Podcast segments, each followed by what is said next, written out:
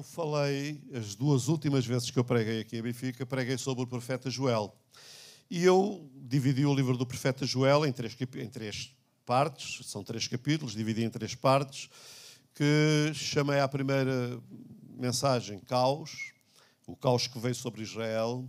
À segunda mensagem chamei-lhe arrependimento ou quebrantamento. E a minha mensagem de hoje eu chamo uma promessa de restituição. Deixem-me abrir aqui um parênteses para os irmãos perceberem. Eu vou tentar recapitular um pouco, mas para os irmãos perceberem. Quando nós lemos o livro do profeta Joel, o que nós estamos a ler, não estamos a ler nada que tenha acontecido até aquele momento. Ou seja, tudo que o profeta Joel está a falar, ele está a falar no futuro. Iria acontecer e aconteceu. Aconteceu imediatamente a seguir. Ou seja, Joel não está a falar de história, não está a contar a história daquilo que aconteceu a Israel, mas ele está a alertar o povo, é um chamado de alerta para o povo, para algumas coisas que iriam acontecer e que o povo precisava de saber. E Joel começa por falar ao povo que Deus iria enviar um tempo de caos tremendo sobre a nação de Israel, através das pragas, dos gafanhotos, da locusta, do pulgão e por aí fora, dessa praga terrível de gafanhotos, que viriam destruir toda a economia, toda a estrutura económica da nação. Depois ele fala que, para que houvesse uma mudança em tudo o que estava a acontecer, o povo precisava de se arrepender. E deixem-me abrir aqui um parênteses, irmãos, porque nós ouvimos tanta coisa, tanta coisa, tanta coisa. Ouçam, a mensagem do Evangelho é só uma. Arrependei-vos e crede no Evangelho. Esta é a mensagem, irmãos. A mensagem do Evangelho não é a mensagem da cura, não é a mensagem da vida fácil, não é a mensagem da prosperidade, não é a mensagem do vamos ter tudo e mais alguma coisa ou do vamos ver tudo e mais alguma coisa. A essência da mensagem do Evangelho tem a ver com o sacrifício de Jesus Cristo, e a palavra de Deus diz que Cristo morreu pelos nossos pecados, e a mensagem do Evangelho é arrependei-vos. Arrependei-vos dos vossos pecados. Hoje nós perdemos-nos, irmãos, diluímos o Evangelho em tanta coisa que queremos que seja bonita, atrativa, e nós podemos ter muita coisa bonita e atrativa sem mudança de vida, sem arrependimento, o que quer dizer que podemos ter uma vida bonita e ir para o inferno. O que nós precisamos, irmãos, é de nos conformar com a palavra de Deus, e o resto virá por acréscimo. Nós não buscamos a bênção, nós não buscamos a prosperidade, nós buscamos o arrependimento, nós buscamos a conformidade da nossa vida com a palavra de Deus. E Deus, na sua graça e infinita misericórdia, vai dar-nos todas as outras coisas que dizem respeito à vida. Porque, irmãos, se eu acreditasse neste Evangelho de vida fácil e de bênção e tudo isso, eu tinha que acreditar que havia 2 ou 3 deuses. Havia um Deus para os europeus, um Deus para os americanos, um Deus para os africanos, e não é verdade, irmãos. Há um só Deus, que é o Deus de todos, cujo propósito foi levar o seu Filho à cruz do Calvário para nos restaurar à comunhão com Ele, ao relacionamento com Ele, através do arrependimento dos nossos pecados. Já esqueci a minha mensagem. Desculpem-me lá, está bem?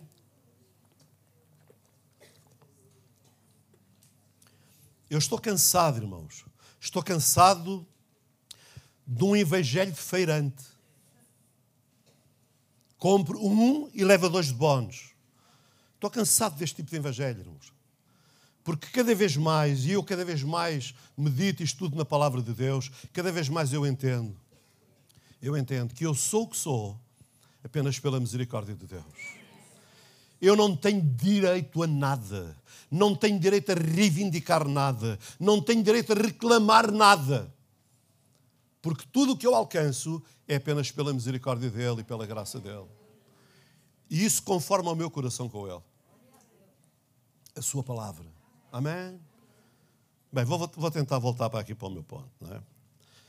Então eu estava a dizer aos irmãos que eu, nos 2 primeiros estudos que dei sobre Joel, falei primeiramente de caos, das pragas dos gafanhotos, da visão que o profeta havia tido do que viria a acontecer a Judá. Na segunda mensagem falei da chamada ao arrependimento. Ainda hoje, irmãos, volto aqui, ainda hoje a pregação do Evangelho é a chamada ao arrependimento. Vocês estão comigo? Ainda, digam lá comigo, ainda hoje a pregação do Evangelho é a chamada ao arrependimento. Este arrependimento que seria o caminho de saída da situação caótica em que a nação de Judá se encontrava e de que esse quebrantamento deveria ser de dentro para fora. Os irmãos lembram-se, eu falei disto na minha última mensagem, rasgai os vossos corações e não as vossas vestes. Porque há dois tipos de manifestação. Há uma manifestação exterior, que às vezes é toda de plástico e artificial, não corresponde a nada, que era o que acontecia muitas vezes com o povo de Israel, em que eles lançavam cinza sobre eles, rasgavam as suas vestes e tudo isso, mas no coração deles nada mudava. Irmãos, o arrependimento não é uma manifestação do nosso exterior. O arrependimento é alguma coisa que começa cá dentro e que nos transforma de dentro para fora. E quando eu digo que nos transforma de dentro para fora, esta transformação tem que ser visível. Tem que ser visível na nossa vida prática, nos nossos relacionamentos, no nosso linguajar, na forma como nós lidamos e tratamos as situações, no apreço que temos uns para com os outros. Amém? Porque o Evangelho é holístico, é essa plenitude toda. Mas tudo começa num ponto de partida. A nossa vida começa pelo arrependimento e pela ação soberana do Espírito Santo, revelando no nosso coração a obra maravilhosa, poderosa, soberana, única, que o Senhor Jesus realizou em nosso favor. Então, Joel era um profeta, um visionário, alguém com uma visão real do que se passava entre o povo de Judá e das consequências do que isso tinha a ver, porque esta é a visão do profeta.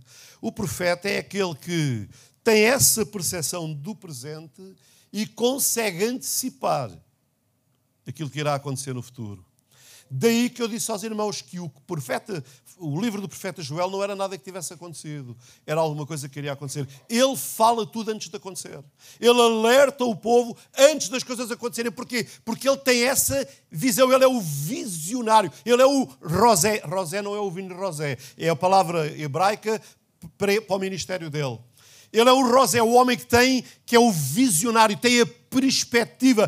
Tem a revelação de Deus daquilo que o futuro irá trazer como consequência da vida no presente. É por isso, irmãos, que é tão importante o ensino. É por isso que é tão importante a correção. Amém? Porque quando nós percebemos no presente que há coisas que não estão em conformidade, precisamos de as corrigir. Para quê? Para salvaguardar o futuro. Porque quem estuda história, irmãos, e eu não vou falar de história, fiquem descansados, mas quem estuda história percebe claramente que nós hoje somos o que somos, socialmente falando, não a igreja, socialmente, e também a igreja, mas socialmente falando, hoje a sociedade é o que é, porque historicamente houveram ligeiras mudanças que na altura ninguém teve a percepção do impacto que isso iria ter no futuro. E uma levou à mudança de outra, à mudança de outra, à mudança de outra, e hoje estamos a viver um tempo, como disse o Bernardo e a Lúcia, que o nosso irmão pregou, e não pregou nada de novo, porque todos nós já falámos disto tantas vezes, não é? Hoje, a sociedade chama ao errado certo e ao certo errado. E hoje promovem-se coisas. Ainda ontem eu estava a ouvir uma notícia, estava a ver o telejornal, por causa do concurso das misses, e que a miss portuguesa que é uma transexual. E isto tudo, porquê? Porque a responsável dos concursos também é transexual. E toda a gente bate palmas, o mundo mudou, está todo... Mudou, mas mudou para pior. Eu não tenho nada contra os transexuais. Eu não tenho nada contra os homossexuais, contra as pessoas que têm perturbações por causa da ideologia de género. Não tenho nada contra essas pessoas. Tenho é contra aquilo que elas pensam. Porque elas pensam errado. Porque, para mim, a regra pela qual nós precisamos de nos reger é a palavra de Deus e Deus nunca se equivocou. Um homem é de facto um homem, uma mulher é uma mulher, e o que vai além disto é a distorção da realidade. Então, Joel, voltando para aqui, ele via e afirmava que tudo estava um caos e falava desse caos com detalhes no capítulo 1. No entanto, como visionário, ele não se conforma com o lastimável estado de destruição. Ele vê algo novo, algo sublime.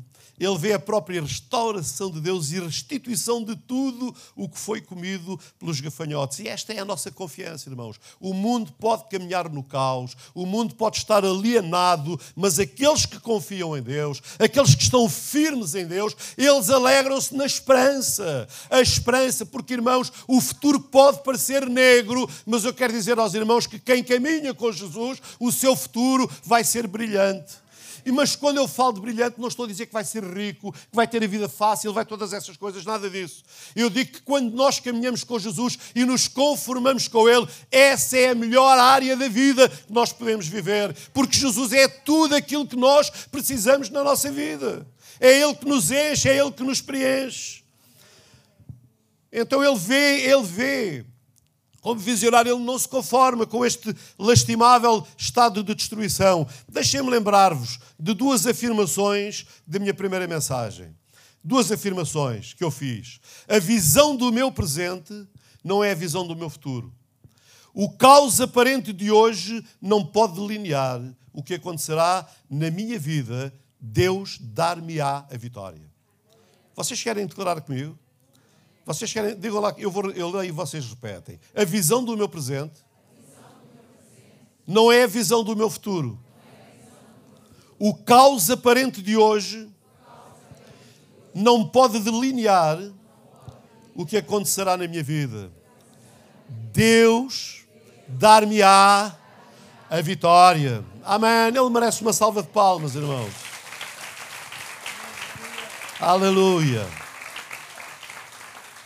A nossa vitória vem do Senhor. Segunda afirmação, a visão do meu futuro é o que moverá as minhas forças em meio ao caos do presente. Amém. Eu tenho uma visão... Irmãos, o meu futuro é glorioso. Quer vivamos. Pensei que ficávamos aí na sepultura, não é? Quer vivamos... Aleluia. Isto quer dizer que nós estamos determinados a ser vencedores, vitoriosos, sempre, irmãos. A visão do meu futuro é o que me moverá as minhas forças em meio ao caos presente. Querem dizer comigo? Digam lá. A visão do meu futuro é o que moverá as minhas forças em meio ao caos do presente. Amém. Diante destas afirmações, a visão de restauração era nítida para Joel. Joel sabia, Joel diz, veio o caos, nós vamos nos arrepender e Deus vai transformar o caos em bênção e em prosperidade para nós. Amém. É por isso que as circunstâncias não são determinantes. Irmãos, olha, deixem-me abrir aqui um ponto. Veio assim de repente. Quando acontece uma coisa muito, muito negativa na nossa vida, às vezes até a perda de um ente querido, de uma pessoa muito especial para nós. Nós não esperávamos. Nós temos podemos ter dois tipos de reação. Primeiro, podemos revoltar-nos contra Deus e acusá-lo de tudo e mais alguma coisa. Essa é uma forma. Talvez a forma mais comum, se os irmãos se irem por aí a perguntar, é o que acontece. A segunda forma é, em vez de eu me revoltar contra Deus, é eu aproximar-me dele, dizendo, Deus, eu não percebo o porquê. Eu não percebo o porquê. Mas ainda assim eu quero ficar contigo. Porque eu sei que tu tens alguma coisa especial através disto para a minha vida. E eu quero-vos dizer, irmãos, a escolha é nossa. Deus não impõe nada a ninguém. Mas a segunda opção é, de facto, a melhor que nós podemos tomar. É isto que Joel está a dizer. Joel está a dizer, diante do caos, diante do que vai acontecer, vocês podem dar amargura no vosso coração, podem se revoltar, podem questionar e pintar a manta, podem fazer o que quiserem, ou podem voltar-se para Deus através do quebrantamento e do arrependimento. E se vocês se voltarem para Deus através do arrependimento e do quebrantamento, Deus vai mudar a circunstância. E tudo aquilo que o caos vai trazer, Deus vai restaurar de forma abundante na vida de cada um de nós. Irmãos, ainda hoje, a mensagem é esta. Ainda hoje a mensagem é esta. Ninguém entra no céu sem arrependimento, irmãos. Ninguém estabelece a sua relação com Jesus sem arrependimento. Arrependei-vos. É a mensagem, arrependei-vos. E nós precisamos, irmãos, de nos arrepender. E, irmãos, é importante nós refletirmos sobre isto, porque nós vivendo hoje numa dimensão demasiado light, e não tem a ver só com os evangélicos, tem a ver com a sociedade. A sociedade hoje é profundamente promíscua, permissiva. E como alguém disse, 48% dos jovens na América, acho que foi a Lúcia e o Bernardo disseram, 48% dos jovens na América hoje acham... Dizem que quando as pessoas nascem, não nascem com definição, não é? Têm que fazer depois. Tudo isto demonstra como o mundo em que nós estamos hoje a viver está completamente atropelado, está baralhado, está confuso. Mas, irmãos, nós precisamos de vir à presença do Senhor, de forma a que Ele abra o entendimento do nosso coração, para nós sabermos o que é e o que não é. E a palavra de Deus é clara, irmãos. A palavra de Deus ensina-nos. E nós só temos duas opções. Ou ficamos com a palavra de Deus, ou não ficamos com a palavra de Deus. E achamos que o padrão da mudança social hoje também tem peso. E na nossa vida cristã não tem absolutamente peso nenhum. Porque a ciência é a ciência, mas acima da ciência está o que Deus diz. Deus está certo e a ciência ainda vai errando muito. Muito. Eu estava a ler uma notícia há uns dias atrás de um cientista, não sei se é cientista, se é um pseudocientista, que diz que a partir de 2050 nós atingimos a dimensão da vida eterna. Nós vamos viver eternamente. Ele, quando diz eternamente, não está a dizer que vamos viver sempre, sempre, sempre, sempre, mas está a dizer que nós podemos voltar aos tempos de Moisés, aos tempos de Génesis dos primeiros 11 capítulos. Podemos viver 1000 anos e por aí fora. E eu quero-vos dizer que este cientista é maluco. Ele não sabe nada daquilo que está a dizer. Porque a Bíblia ensina, e quando nós hoje percebemos que os 60, 70 anos extrapolaram um bocadinho mais, tem a ver com o desenvolvimento da ciência, com os cuidados de higiene, com a saúde, com todas essas coisas, o que tem sido muito mal para a segurança social, diga-se passagem, mas isso é outra parte, estas mudanças, irmãos, são mudanças, pequenas mudanças. Porque vocês sabem o que é que nos vai permitir essa longevidade? É quando o Senhor Jesus nos levar. Quando Ele nos levar, então nós vamos entrar na dimensão da eternidade. Não é 800 anos nem 900 anos, é eternamente. Joel está a falar desta restituição sobre a nação de Israel. Diante destas afirmações e a visão, deixa-me lá olhar para... Apagaram o meu relógio. Bem, sem relógio, eu não... Epá, aquilo agora está tão pequenino que eu nem consigo ver, pá. Não, eu não consigo ver, portanto, eu não sei quando é que vou acabar. Não. Alguém me arranja uns binóculos? É isso? É, pá, sinceramente. 11 e 12, ok. Diante destas afirmações, a visão de restauração era nítida para Joel. Por isso ele manda tocar a trombeta em Sião. Capítulo 2, versículo 1, a fim de apregoar a todas as pessoas que eles tinham que se arrepender, tudo isso, para pagar o preço sobre o preço da restituição. Não seria uma restituição fácil. Obrigado, agora sim, agora sim, sim senhor. Né? Olha, também não era preciso tanto. O Guilherme é uma bênção, não é? Hã? Também não era preciso tanto, Guilherme, não é? Estás-me a chamar ceguinho. Não seria uma restituição fácil, barata, de ânimo leve. Deveria haver uma conversão de todo o coração, arrependimento, jejum e choro. Estamos a viver hoje, irmãos, um tempo a que muitos teólogos chamam o tempo de graça barata. É interessante, eu há um tempo atrás preguei sobre esta questão da graça, não é? É interessante este termo, porque a graça, como o próprio nome declara, é de graça. Amém? A graça é de graça, mas eu ainda não acabei. Mas o facto de não haver custo para nós não quer dizer que é gratuita. Ela custou o sangue de Jesus e porque Ele é o dador da graça, Ele impõe as suas condições para que a recebamos. Porque alguns dizem, não há condições para receber a graça. Há. Arrependei-vos. A forma de nós alcançarmos a graça é através do arrependimento. Arrependimento de quê? Dos nossos pecados. Arrependimento de tudo aquilo em nós que não está em conformidade com a vontade e o propósito de Deus. Então Jesus estabeleceu os critérios para que a graça nos alcance, e Joel coloca de maneira bem clara que, se através de um arrependimento genuíno viesse sobre este povo, então eles iriam alcançar a restituição. Deixem-me ler para vocês. Eu vou ler, agradeço que ouçam, porque eu vou ler na tradução A Mensagem. E A Mensagem não é uma tradução assim muito comum para todos.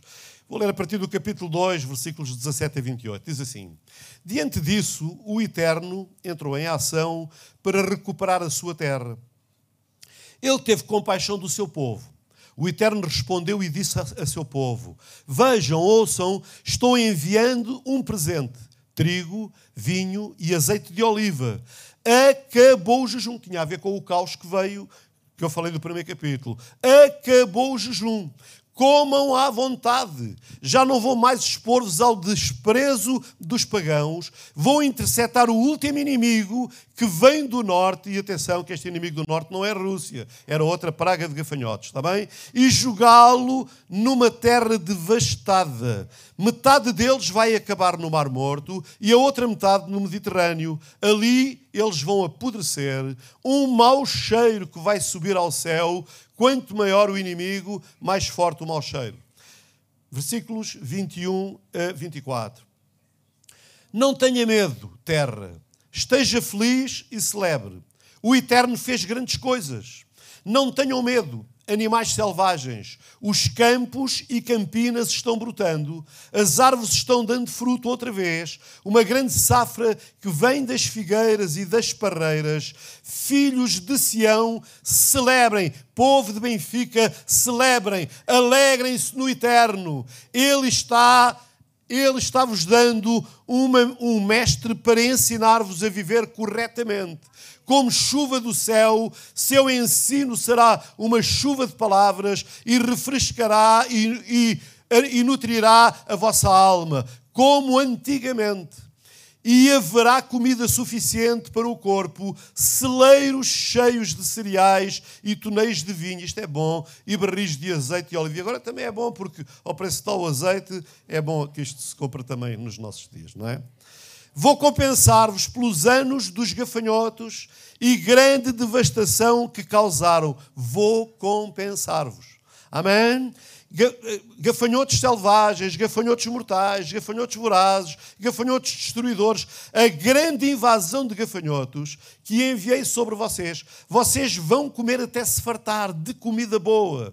Vocês estarão cheios de louvor pelo Eterno. Amém? O Deus que vos pôs outra vez de pé e vos encheu de admiração. Nunca mais meu povo será desprezado. Vocês saberão, sem sombra de dúvida, que na hora do aperto estou com Israel, estou convosco. Amém? Que eu sou o Eterno, sim, o vosso Eterno, o único Deus real. Nunca mais o meu povo será desprezado. Eu gosto desta tradução da Mensagem. 3 ou 4 coisas assim que eu vou passar rapidamente nos 12 minutos que me faltam. Primeiro, a restituição da economia. A praga destruiu a economia, destruiu tudo. E diz: e o Senhor, respondendo, disse ao seu povo: eis que vos envio o trigo e o mosto e o azeite, e deles sereis fartos, e vos não entregarei mais ao opróbrio entre os gentios. Não temais, animais do campo, porque os pastos do deserto reverterão. Esta era uma profecia boa para o Alentejo. Neste tempo de seca, eles precisavam disto também, não é? Porque o arvoredo dará o seu fruto e a vide e a figueira na sua força. Em toda a história do povo hebreu, encontramos períodos intercalados de abundância e escassez. Ouçam. Enquanto o povo andava com o Senhor e obedeciam aos seus princípios, a abundância era sempre presente. Os irmãos, leiam a Bíblia. Enquanto o povo de Israel andou com o Senhor e obedeceu aos seus princípios, a abundância foi sempre presente. A escassez vinha quando o povo se afastava de Deus. Ainda hoje é assim na nossa vida espiritual, irmãos. Nós até podemos ter abundância. Se nós nos afastamos de Deus, até podemos ter abundância material. Mas o vazio espiritual em que nós nos vamos encontrar jamais será compensado por todos os bens materiais que nós tenhamos. E o propósito de Deus, irmãos, o propósito de Deus é realizar-nos em toda a plenitude. Amém? Na provisão, em toda a plenitude. Quando Deus deixava de ser o provedor de Israel, o provedor de Israel era abatido. A convocação de Joel para o quebrantamento era para que, através deste, a presença de Deus voltasse novamente para o meio do povo. E, equivocadamente, temos tendência hoje a considerar que a graça de Deus se aplica incondicionalmente sobre a nossa vida. E isso é declaradamente uma mentira, porque a graça que é incondicional é a graça da salvação. A única graça que é incondicional é a graça da salvação, porque toda a outra graça é condicional. Deixem-me dar-vos três exemplos. Por exemplo, as alianças. A aliança do sábado. A bênção era uma aliança condicional. O povo precisava de guardar o sábado para que Deus os abençoasse. Era uma aliança condicional. A aliança de Israel era condicional. Eles tinham que guardar os mandamentos para que Deus os abençoasse. A aliança da presença de Deus era condicional. Eles tinham que ter sempre com eles a arca da aliança para que a presença de Deus se manifestasse. Ainda hoje, irmãos, a graça da salvação é incondicional. Nós não fazemos nada para isso, a não ser arrependermos. Vocês estão comigo? A graça da salvação não depende de nenhum mérito meu, de alguma coisa que eu possa fazer, a não ser reconhecer e arrepender-me. Se o meu povo, que se chama pelo meu nome, amém, se arrepender dos seus maus caminhos. Esta era a convocação para Israel. Ainda hoje, esta é a convocação do Evangelho para nós.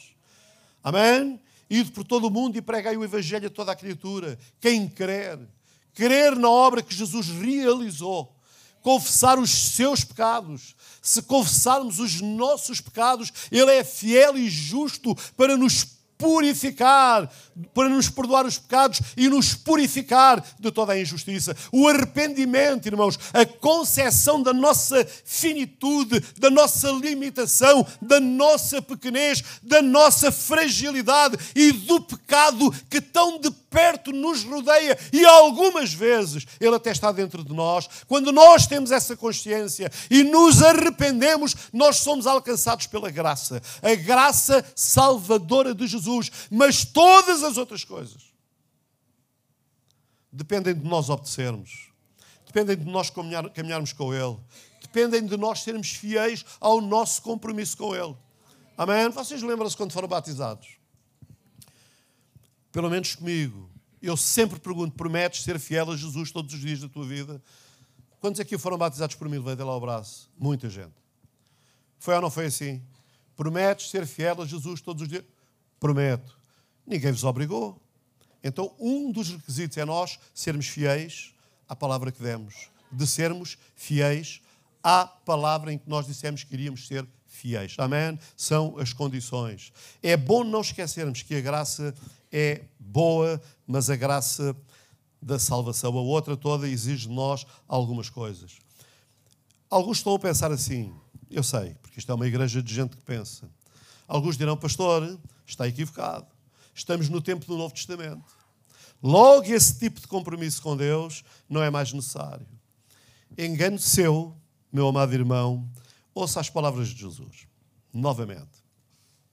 Não pensem nem por um instante que eu vim anular as Escrituras. Estamos a falar do Antigo Testamento. Quando se fala de Escrituras, fala-se de Antigo Testamento. Não pensem nem por um instante que eu vim anular as Escrituras, a lei de Deus ou os profetas.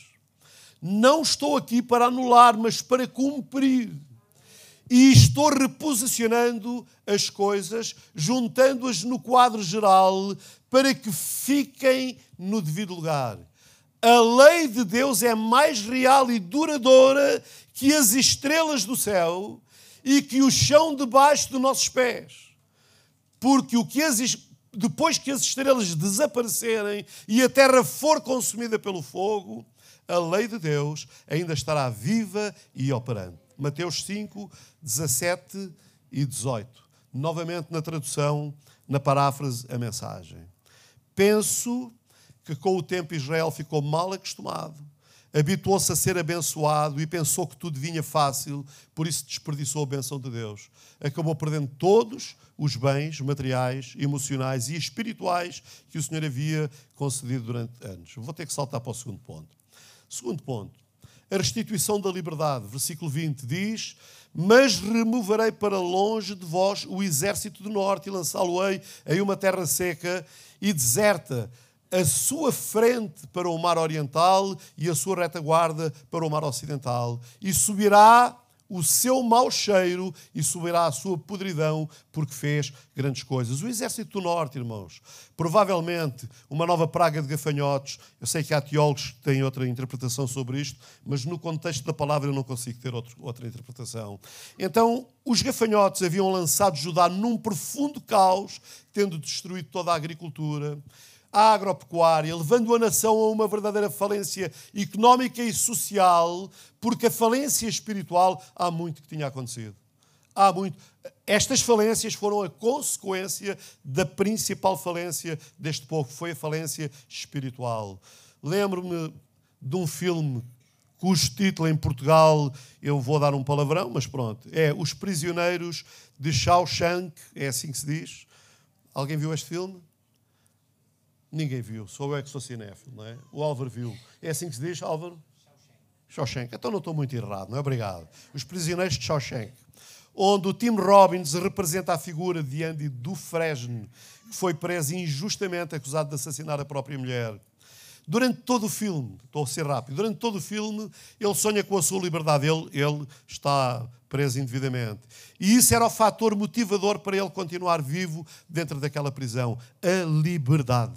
Apesar da prisão injusta, ele trabalhava, produzia e fazia com que ele mesmo e os seus colegas de prisão também se sentissem livres.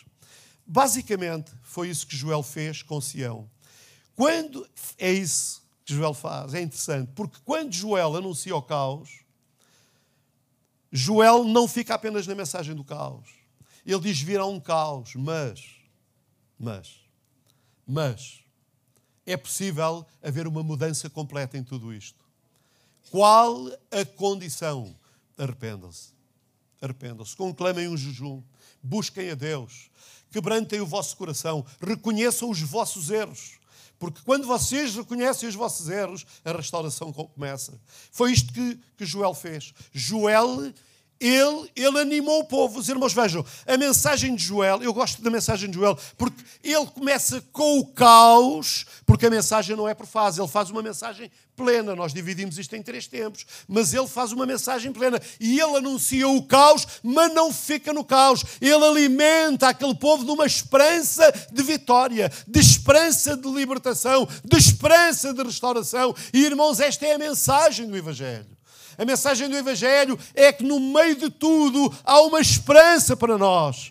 Quando o nosso coração reconhece onde está, o que não está bem, confessa e Deus vem em nosso socorro. Amém. Deus vem e traz essa restauração. Ele vê o futuro como um visionário e transmite profeticamente a visão de um povo livre de seus inimigos. A condição seria quebrantar-se diante de Deus. Terceira coisa, a restituição da alegria. Versículo 23. Porque, irmãos, diante do caos, deixem-me fazer este ponto ainda, diante do caos não é fácil nós alegrarmos. Mas notem que Joel conclama ao povo a alegrar-se, ainda antes do caos se manifestar. O caos vai se manifestar e ele conclama ao povo a alegria, a alegrarem-se pela vitória que eles iriam alcançar depois do quebrantamento. Deixem-me não antecipar o que eu quero dizer. Diz assim: alegrai-vos, filhos de Sião, regozijai-vos, porque o Senhor vos dará. E eu gosto deste vos dará. O Senhor vos dará. Vos dará o quê? Vos dará restauração, vos dará vitória, vos dará tudo aquilo que o caos veio roubar, tudo aquilo que o pecado arrancou da vossa vida por causa do quebrantamento, por causa do arrependimento. Deus vos dará. multiplicará abundantemente, sobremaneira, na vossa vida, tudo aquilo que o caos veio roubar. Os irmãos, ouçam. O que Joel está sugerindo é que o povo se alegre antes mesmo de receber as bênçãos que lhe estavam destinadas.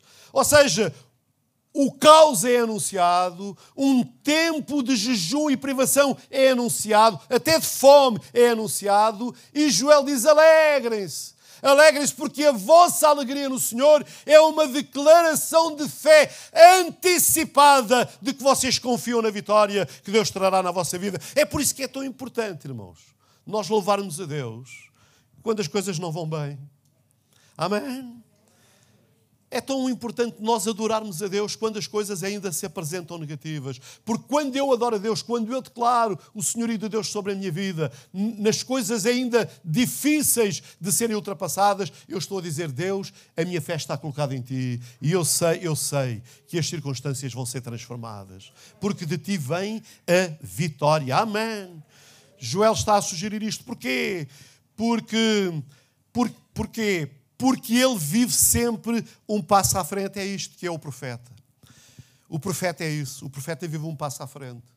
Porque ele sabe as coisas negativas que vão acontecer, mas ele não termina ali. Ele sabe que depois disso há mais alguma coisa. E o profeta faz essa mensagem. É isso que eu estou a fazer hoje, irmãos. E não estou a profetizar. Eu estou a desafiar os irmãos que estão aqui a passar por situações difíceis, por lutas, por perturbações, por angústias. Estou-vos a desafiar, irmãos, a não se focarem nisso, mas a olharem mais à frente e a alegrarem o vosso coração.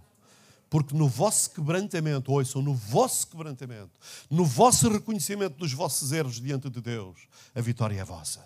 Deus vai mudar o vosso cativeiro. Deus vai mudar as coisas negativas em bênção na vossa vida. Mas os irmãos precisam de louvar a Deus hoje pela vitória que vocês vão alcançar pela fé amanhã. Porque Deus tem bênção para a vossa vida. O plano e o propósito de Deus não é manter-nos na amargura. Ele permite que a situação venha. Ele permite que a luta venha. Ele permite que muitas vezes coisas negativas venham. Ouçam as pragas dos gafanhotos que vieram sobre Judá. Foi Deus quem mandou.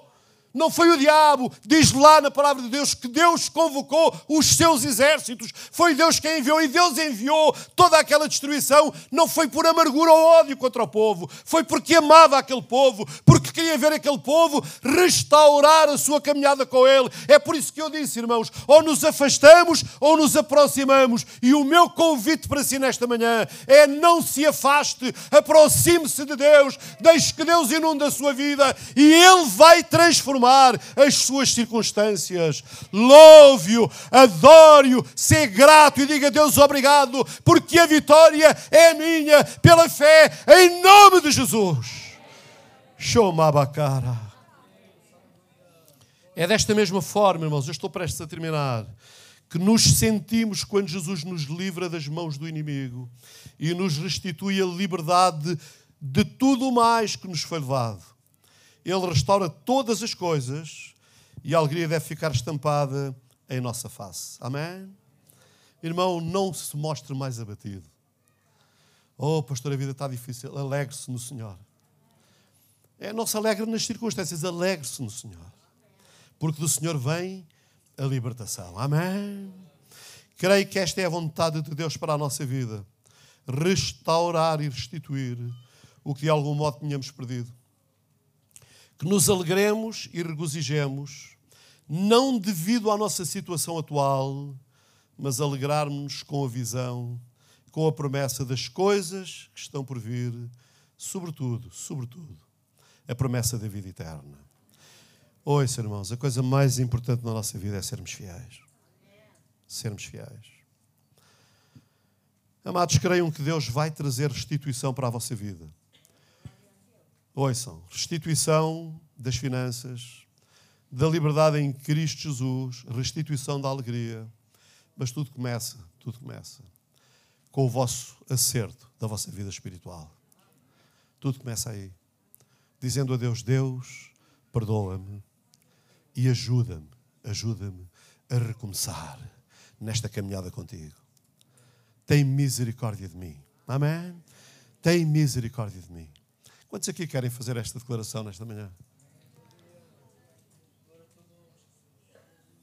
Que as pessoas olhem, vejam a sua situação e se questionem por que razão você se está alegrando quando aparentemente você não tem motivos para se alegrar. Então, quando as pessoas questionarem, você dirá: estou-me alegrando pelas promessas de restituição que o Senhor fará acontecer na minha vida. Estou-me alegrando porque me atrevo pela fé a chamar às coisas que ainda não são, como se já fossem. Amém? A minha alegria, ouçam, a minha alegria antecipada é uma manifestação de fé e confiança de que o que Deus tem para mim eu irei receber. Quantos aqui acreditam que Deus tem bênçãos para a sua vida ainda? Alegre-se. Alegre-se. Alegre-se na expectativa de que hoje, amanhã, um dia destes, na sua fidelidade, Deus vai conceder aquilo que você sabe que Deus tem para si. Vamos ficar de pé. Eu vou terminar destacando uma vez mais as duas frases que eu já vos pus a dizer. Mas não vou... Eu vou destacar a primeira e vocês vão declarar comigo a segunda, está bem? Ouçam, pense nisto. A visão do meu presente não é a visão do meu futuro. O caos aparente não pode delinear ou delimitar o que acontecerá na minha vida. Deus me fará prosperar. Digam comigo, digam comigo. A visão do meu futuro é o que moverá as minhas forças. Em meio ao caos, às lutas, às dificuldades, aos medos, às ansiedades, às inseguranças do meu presente. Vocês ouviram? Como é que vocês olham para o futuro? Apreensivos, preocupados, vendo um futuro caótico ou vendo Deus lá? Ouçam, irmãos, ouçam. Quando nós chegarmos ao dia da manhã, a primeira coisa que nós vamos perceber é que Deus já lá estava. Amém? Deus já lá estava. Então, se eu posso confiar em Deus hoje, eu posso continuar a confiar em Deus amanhã. Deus está lá. Deus vai cuidar. Amém? Américo, Deus está lá. Amém? Ele sabe porque é que eu estou a falar. Deus está lá. Amém? Não importa, irmãos, não importa. Nós ouvimos as notícias. A guerra aqui, a guerra ali, a fome, a desgraça, a pobreza, tudo isso, irmãos. E isso não quer dizer que nós estejamos livres de vir a sofrer com todas essas coisas. Não importa nada disso, irmãos. O que importa é nós sabermos que estejamos nós onde estivermos. Deus está lá. Deus está lá. Amém? Deus está conosco. E eu vou terminar. Vou fazer uma declaração. Poderia ser uma oração. Poderia ser. Não estou a dizer que é, mas poderia ser. Parafraseando o texto sagrado, nós poderíamos dizer assim. A minha dispensa, lembram-se do profeta? Que diz que os celeiros se encherão. Eu fiz uma paráfrase disto. A minha dispensa se encherá de bens essenciais. Eu terei estabilidade económica e receberei a restituição dos anos que foram consumidos pelas crises. Crises familiares, crises financeiras, crises sociais e outras. Comerei até me fartar. Eu também não posso comer muito, não é? Comerei até me fartar. Mas até me fartar não quer dizer que seja muito. Depende do tamanho do estômago de cada um, não é? Comerei até me fartar. O que está diante de mim é bênção e vitória.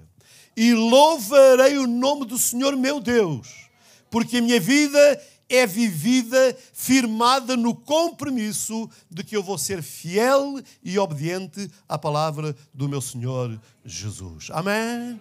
Eu declaro bênção. Amém?